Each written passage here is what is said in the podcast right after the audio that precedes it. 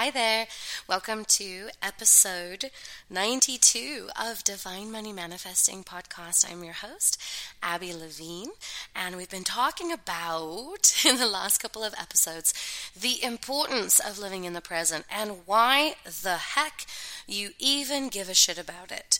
Um, now, this is not to say that you uh, now get to spend all your money, that you don't have to pay bills, that you can shirk your responsibilities, and you're not going to go to work today, you're not going to run your business today, um, and uh, you no longer do anything that you don't want to do. Um, that's not what I'm saying, okay? it's really important that you understand I'm not advocating a life where you stop taking responsibility for being a human on this planet, right?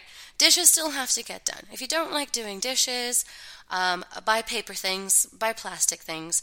If you don't like doing dishes and you don't want to um, make the environment a, a, worse place, then hire someone to do your dishes. If you don't have the money to hire someone to do your dishes, then I'm afraid you're like back at an impasse. You either have to use paper stuff or you're going to have to do the dishes. But do you see what I mean?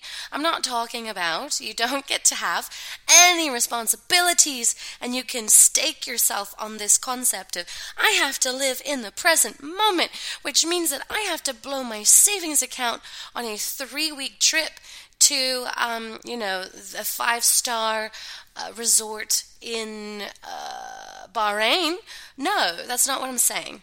I'm saying that um, you still have to human, you still have to live, you still have responsibilities, but rather than getting stuck in the responsibilities, rather than obsessing about having more money or your lack of money or your lack of having enough money, you've got to find those moments of joy in the now, in the present.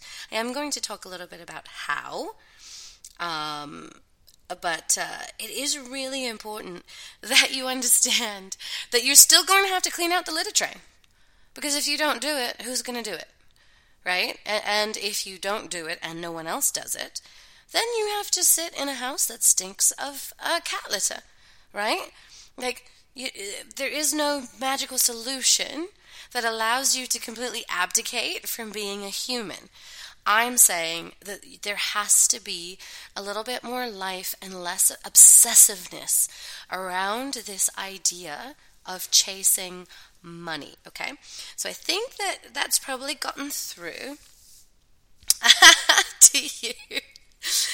And um, and then uh, we'll talk more about what happens if you do focus on too much pleasure and self indulgence tomorrow.